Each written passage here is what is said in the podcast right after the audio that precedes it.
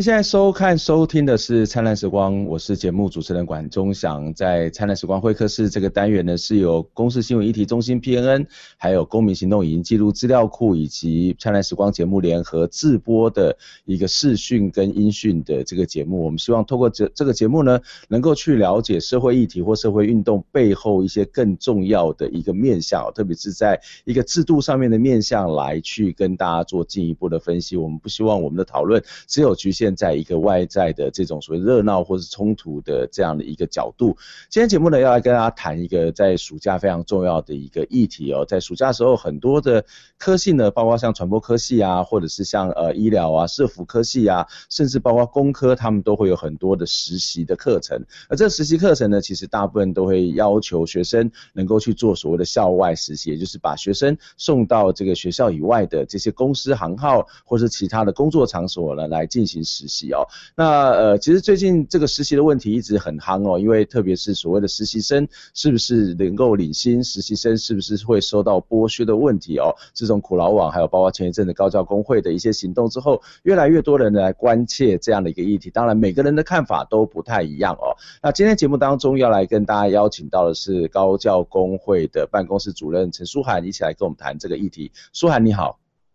中祥好，还有各位朋友大家好。呃，我们知道在暑假的时候，其实有很多的学校都开始有所谓，除了放暑假之外，就是所谓的实习，包括我们传播科系也是如此啊、那我不晓得，这可不可以跟我们讲一下，为什么在很多的大学，他们开始是要去做这种所谓的实习的制度呢？是在大学里面，这个学校能够提供的资源其实是有限的吗？还是说在学校外面，他可以学到的东西是更多的？呃，我想就是其实刚刚中祥也有提到说，暑假来了，所以可能非常多科系现在开始要实习。但其实实习这个问题，现在在大学里面，呃，它的扩扩张性已经不不仅止于暑假期间，就是其实现在学生要实习的时数已经是越来越长。因为像之前其实呃高教工会我们接触的一个案例，就是高医大口腔卫生系的实习生，他其实实习的时间已经是长达一年的期间。嗯，那呃我们常常都听到说，哎，实习就是你可以进入职场，然后你可能呃能够促进就是学校跟呃，就是你学生毕业之后，然后你进入职场，你可以提早进入那个工作现场，然后你可以有一些学习。那我想，呃，其实我们可以看到说，大学现在越来越多有这种所谓的以学习之名，然后希望学生进入职场，但是我们却看到说，这往往都是一个没有薪资，甚至是没有受到劳动法定保障。那我觉得这样的问题其实是非常严重的。那我们其实知道说，呃，每一个学生本来毕业之后，他进入职场。我今天从事一份新的工作，本来就有它的学习的存在。就是我，即便我进入今天进入高教工会工作，我一定也是在这个工作当中有获得有学习。那每一份工作本来就有学习，所以我认为学习跟它是不是就是在劳动，它是不是就是不能受到劳动的法定相关保障？我觉得这是应该要分开谈的。那我们很不希望看到说，因为学习它变成跟法定脱钩之后，导致说现在非常多的企业，它反而变得因为有大量的实习生，特别是跟课程结合，因为实习课越来都是越来越是必修课程，它不是选修课程。对。那等于是学生作为实习生去工作现场工作，他反而可能比一般的劳动力来得更稳定。他不但廉价，他甚至稳定。他为了要能够毕业获得这个必修的学分，那我们可以看到说，这样其实是会蛮严重的，去排挤到说一般的正职工作。那企业也会越来越喜欢大量的使用这样的实习生，它变成已经不是不只是一种跟课程结合的学习，也不只是企业做来筛选说呃是什么样子的人适合进来这个公司工作，它变成真的就是一个大量廉价的劳动。嗯嗯，所以这其实如果舒涵谈到这边这个实习的概念，它绝对不是只有在寒假或者是暑假，其实包括很多在课程上面，甚至他们直接就是呃很多的技职的学校或者所谓的建教合作，就直接是在工厂里面工作。这待会我们可以再继续的来做这方面的讨论哦。可是我想要回到一个更根本的问题哦，这个实习的状况似乎是越来越多，那这个越来越多会不会跟整个大学开始走向比较所谓的技术化或者所谓的市场化的整个趋势是有很大的关系因为如果大学是一个纯粹的知识的培养的场所，那它其实就是在知识里面的学习去追求就够了。可是恐怕显然不是嘛，因为很多的这个所谓的学习被认为是跟实务必须要有关系，而这个实务通常也跟就业市场是有很大的关联。那是不是整个大学的转向使得这个实习的问题它越来越的越来越多，或是越来越严重呢？嗯。我想确实就如同你刚刚提到，我觉得实习它不这么单纯的只是一个说希望学生到工作现场去学习这么单纯的用意。那我们可以看到，其实实习背后它有非常多复杂的社会因素所产生的。一个当然是刚刚你提到说，现在我们的大学教育越来越资讯化，就是包括说教育部在针对技职院校进行的一些学校的评鉴，可能也都会希望说，哎，你你的教学内容必须要很直接的跟呃就业是要有密切的扣连。然后他甚至会去看说，你学生毕业之后进入职场的那个媒合度高不高，来作为评鉴分数，嗯，来作为他是不是要给这间学校奖补助款的一个这样重要的依据。那在教育部有意的想要推动这样子，让大学教育变成是资讯化的这种情况之下，当然就也会促使学校他会呃去推动更多的这种不管是实习啊，或者是产学合作这样子跟企业跟呃就是呃职场也直接密集相关。那除此之外，当然也跟说，呃，在资本主义下的发展，当然我们的企业其实它的利润率是不断的下滑，所以其实对资本家来讲，他当然会需要的就是，呃，当他的利润率下滑的时候，他会需要，呃，让他的人事成本是更加的紧缩，他希望能够有更便宜的劳动力可以使用，然后这也会跟说，呃，我们现在可能在经济危机的情况之下，可能青年失业率不断的攀升。那政府为了想要能够撇清说，哎，这个失业率不是他的，他希望能够撇清国家的责任，那他就希望你的钱，他就推动一些这种让青年无心进入企业去工作，嗯嗯、然后在数字上面，甚至失业率可能会下滑。然后当之后如果他真的进入职场，呃，他无法进入职场而失业的话，他还可以说，哎，这个是你个人不够努力啊，你非常多实习工作，你还不够。他把原本应该是整体性的，应该一个国家经济性的问题，他把它转化成说是你个人必须要透过个人的竞争，你从念大学的时候，你就要开始为你未来要进入职场去做竞争。那我觉得这是非常多复合的这样的社会因素扣连起来，导致导致说现在的实习在大学里面是非常盛行。嗯，所以它其实不是一个单纯的说我能不能学到东西，或者是我让学生早一点在职场到业界里面去做一些学习，因为当然毕竟有很多的工作，它跟实务是必须是扣连扣合在一起的。不过它背后可能更更更大的一个问题就是，到底这个这个国家的政策制度或是大学教育的这个发展的面向是什么哦？那当然这个这个是一个更更大的一个结构性的问题。可是这样一个结构性的问题，它其实是影响到作用到每一个这个在实习的人的身上哦，所以其实当他去学校，呃，在学校上完课之后，其实他是一个比较单纯的。可是到职场实习的时候，他就面临到一个非常复杂的状态。那复杂的状态包括他的这个劳资关系，包括他跟同侪之间的关系。那在过去的这个所谓的实习的经验当中，一般的学生到实习的场合，他们会通常遇到的这种所谓的状况，遇到什么样状态是比较普遍，而且是一种显著的呢？呃，我想其实最关键的就是在于是实际上我们也一直一直在强调，今天不论他是以实习之名，或者是以学习之名，或者各种名称，他一旦呃，其实在法律上面，他只要跟他的这个受雇的单位其实是有从属性，不管是在进呃，就是他在人格上面的从属性，他需要受到他的主上司的一些呃指挥命令，在这种情况之下，原本在法律上面他。跟雇主之间就是存续了这样的一个呃雇佣关系。那如果这样的雇佣关系存在，实际上呃雇主就必须要负担非常多在劳动法令上面应该要负担的雇主责任。但是因为实习生呢，他在教育部有意的要将他们以学习之名，而去除了他们是作为劳动力这样子的一个实质的呃行为，导致说他们一来最直接的当然就是我们听到非常多都是无薪实习。今天我如果作为一个呃。劳工，我进入企业，当然最基本的就是要有基本工资。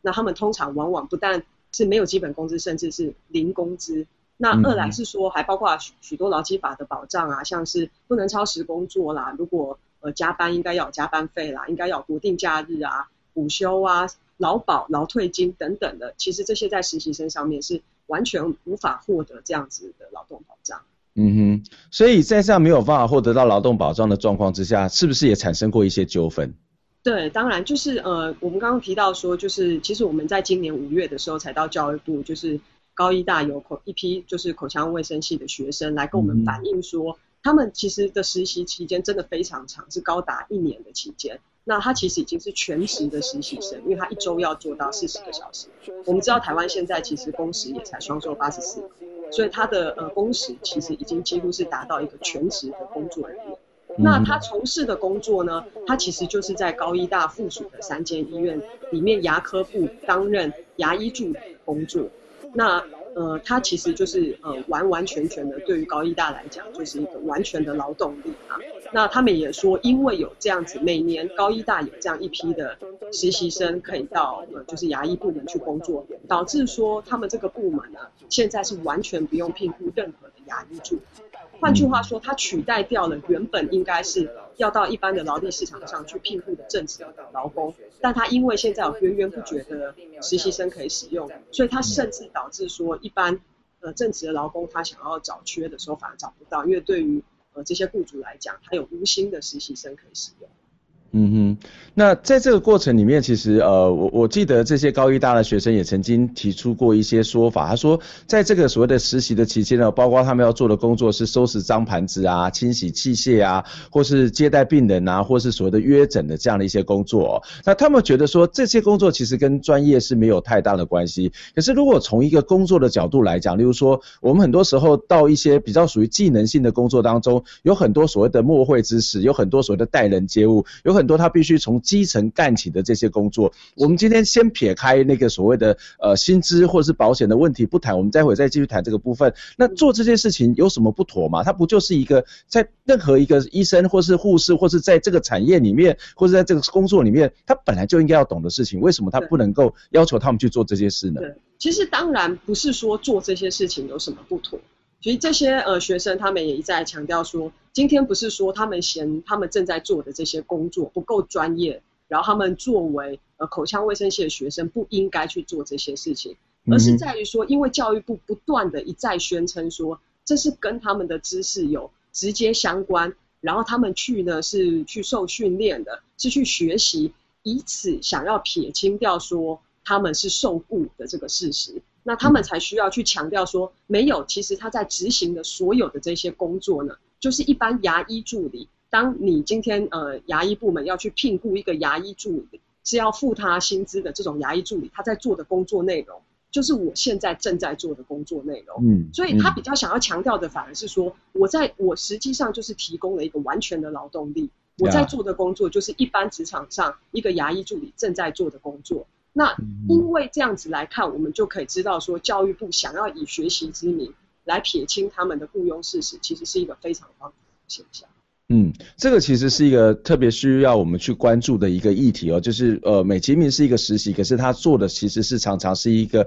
所谓的正职，或者是一个呃，甚至比正职还要多的一种工作。那刚刚特别谈到，在一个背后结构性上面的问题是说，诶，它是不是跟整个政府它要去所谓的降低失业率是有关？那其实我们在过去也知道一个概念，就是常常大学会变成是所谓的企业老板的这个预备军哦。那怎么去看这个所谓的大学的这个学习的关系，或者在职场上？面应该要做的事情，我们待会休息一下，我们再回过头来请教书涵哦。就是说，呃，在这个工作上面，学校要负什么样的实习的过程当中，学校应该要做什么，或者说在国家的这个劳动法令上面，应该怎么样去保障实习生？那当然，老板会有他自己的看法。我们待会先休息一会，再回过来跟书涵一起讨论。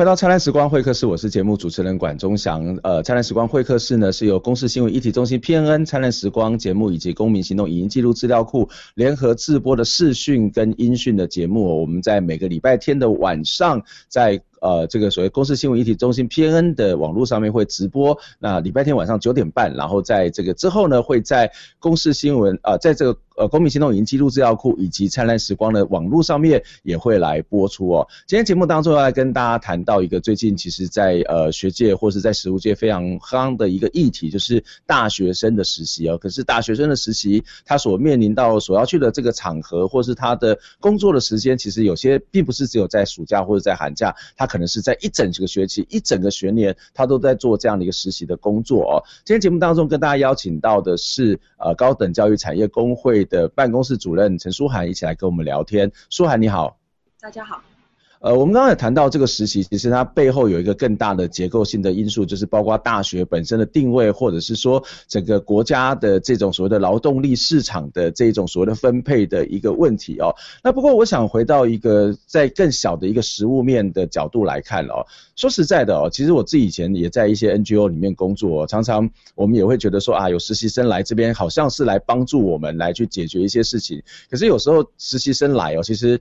我我我想很多，包括我们自己的像传播的产业里面的一些朋友，都会这种感觉是，哎、其实蛮麻烦的，就是来这边我还要教他，对不对？然后教他他还要不会，然后有时候这些工作态度其实也蛮差的，爱来不来的哈。然后呃，我还要付他薪水哈，就是还有人觉得我们应该要付他薪水，可是他们为什么不付我薪水？因为我在教他嘛哈。那这个这个关系其实有点复杂。那对从业者的角度来讲，或者说带实习生的这个单位来讲，他说不定某种也是一种困扰啊。嗯，确实，我们其实也是有听到，就是像这样子的说法啦。但是，我想是这样子，就是我们今天即便是作为一个呃大学毕业生，一个社会新鲜人，他进入任何一个职场或进入任何一份工作，其实呃在进入他能够成为一个熟练工之前，其实本来就一定是有那样子的一一段需要磨合或者是受训期间的这样的一段时间。那其实这样子的受训期间，到底是不是应该要给薪？这在法呃才，其实，在劳基法里面是有相关规范的。就是其实劳基法是明文有规定说，呃，劳工就是如果进入了一个工作现场，那他的这个受训期间是雇主是必须要给付薪资，因为我们认为说，今天你要能够训练出一个呃成熟熟练工，可以就是供你未来使用的，不只是国家应该要承担的责任，因为。毕竟未来获利的其实是呃雇主嘛，所以你原本就是要对于你的这样子的劳动力，应该是也要负担一定的训练成本、人事训练成本。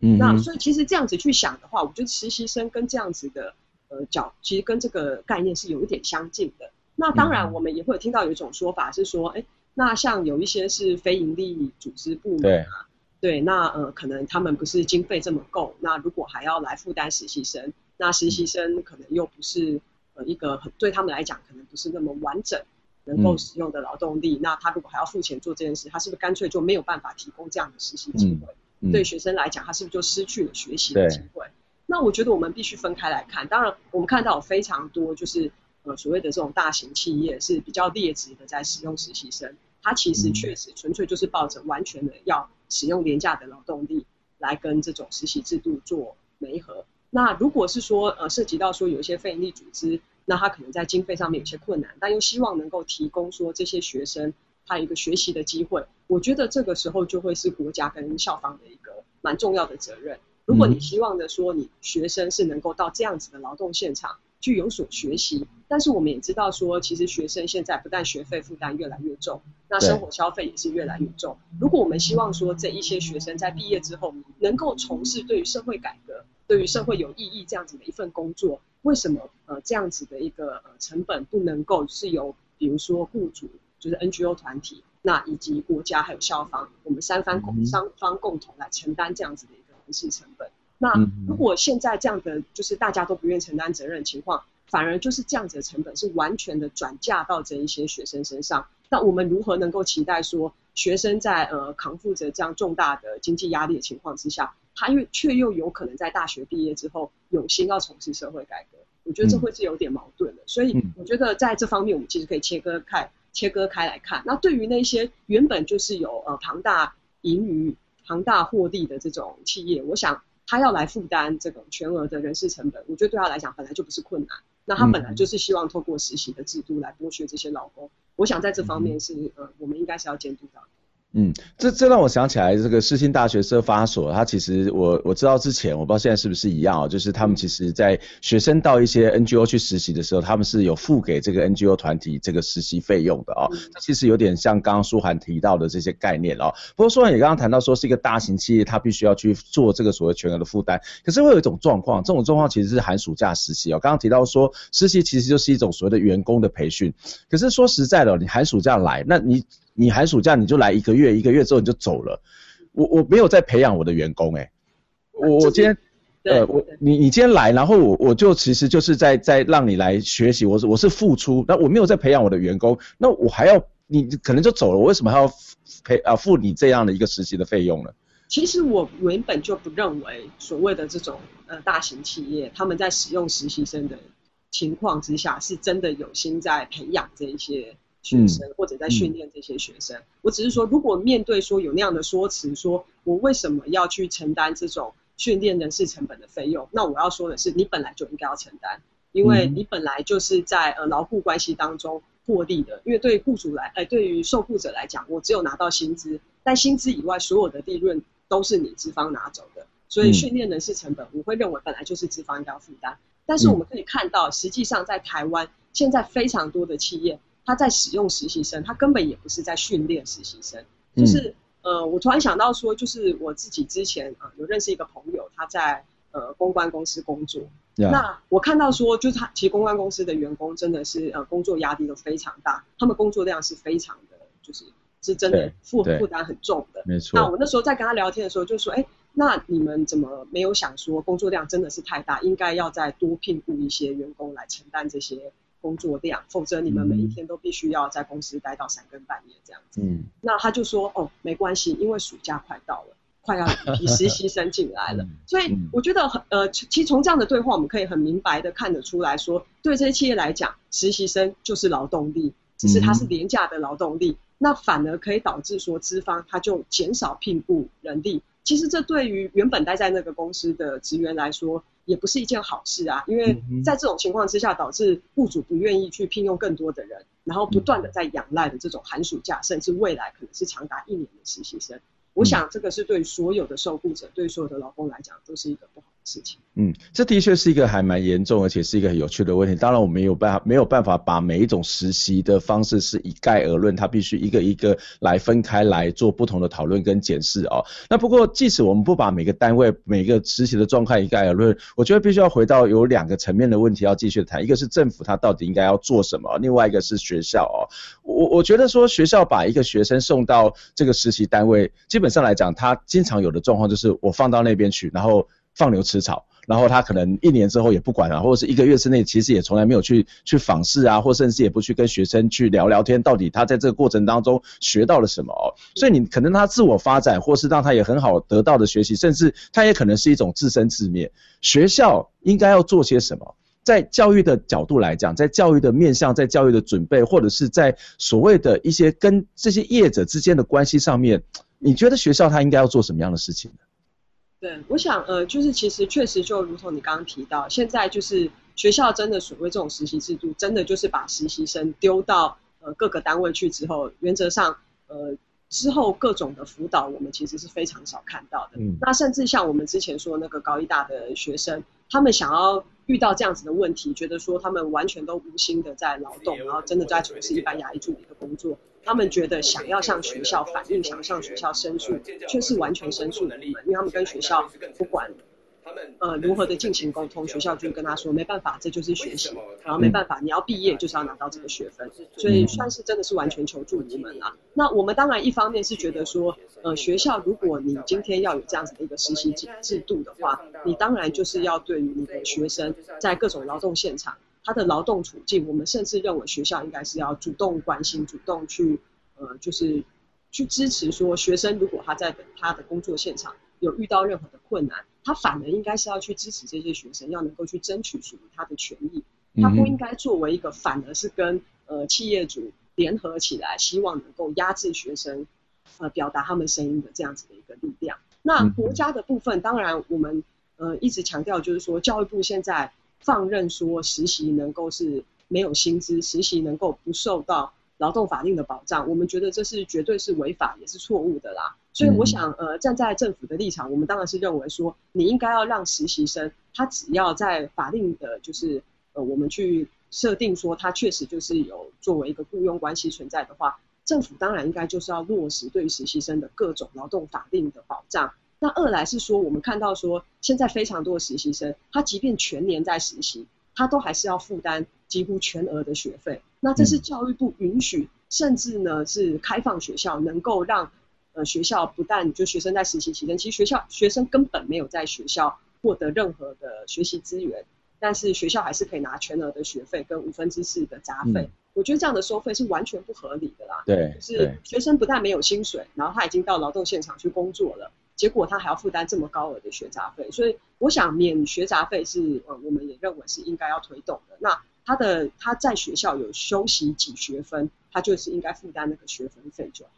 嗯哼，对，的确，这个学呃所谓的一个整体的制度哦，包括这个算不算实习哦，这个政府它其实不应该去违法。那学校是不是应该去收这个学杂费？我觉得这个其实也是一个非常值得我们要特别去关注的问题。那再回到刚刚谈到这个校方的立场哦，我我觉得其实除了这个放牛吃草这个问题之外很严重，那另外一个其实更应该要去关切，就是我们常说这个商场如战场，那职场其实也是战场哦。那在这个战场的过程当中，其实你会面临到各式各样的人，那特别是所谓的牢固关系哦，那很多的学生到这个实习场合的时候，他其实完全不知道这个可能面临到什么样牢固的关系，甚至他也不知道有什么样的这个呃所谓的权益的受损哦。那一般来讲，学校也不会告诉他说，哎，你有什么样劳动条件、劳动法令你应该去了解的部分哦，所以他就被直接丢到这个职场当中。那当然，我们现在要短时间要求学校去做这件事情，其实很困难的。我不知道说还可不可以给我们的观众朋友、听众朋友有没有什么样的建议，就是如果你在实习期间遇到了这些不当的对待，遇到了这些不合理的这种状况的时候，作为一个学生，他可以怎么办？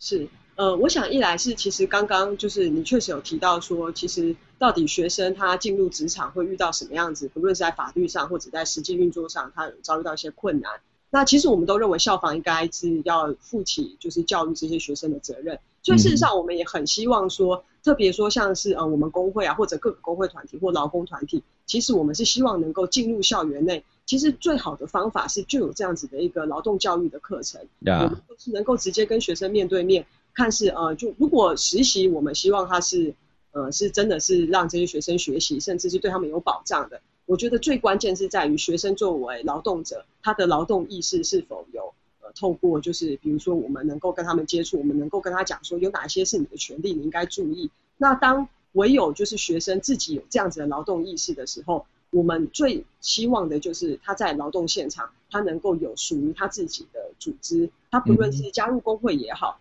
呃，没有办法到筹组工会，他甚至是有一定的人数，其实透过集体行动的力量。透过团结，我们才有可能，不论是向教育部施压，或者是说向企业或校方，能够有一个这样子呃协商的过程。所以我想最关键的还是在于说，当然我们认为实习生他就是应该要是劳工，所以如果呃实习生他在劳动现场有遭遇到他觉得呃比如说违反一些劳动法令，他觉得不合理的，那我觉得呃最关键的就是他要能够先团结在其他劳动现场的工作同仁。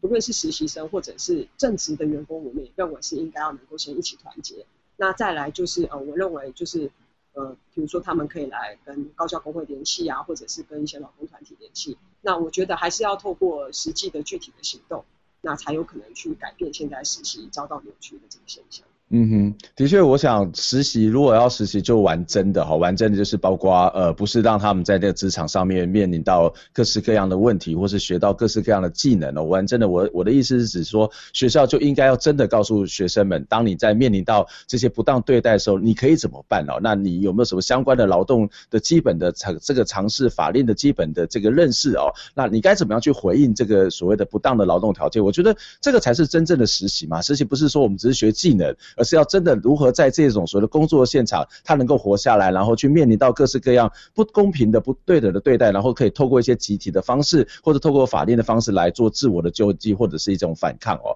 那今天非常谢谢书涵来接受我们的访问哦，那我们能够从一个呃这个个体的这种所谓实习，回到一个大的这种所谓制度上面的面向来看，其实这个跟整个国家的这个所谓的教育政策，或是大学的定位，或是整个的这个产业政策，其实都有很大的关联性哦。今天非常谢谢高教。工会的办公室主任陈舒涵来接受我们连线。谢谢舒涵，我们下礼拜空中再会，拜拜。天空的眼泪洗过了世界，还来不及发现，攥在手中的幸福消失不见，心中的。希望。忘记要相信。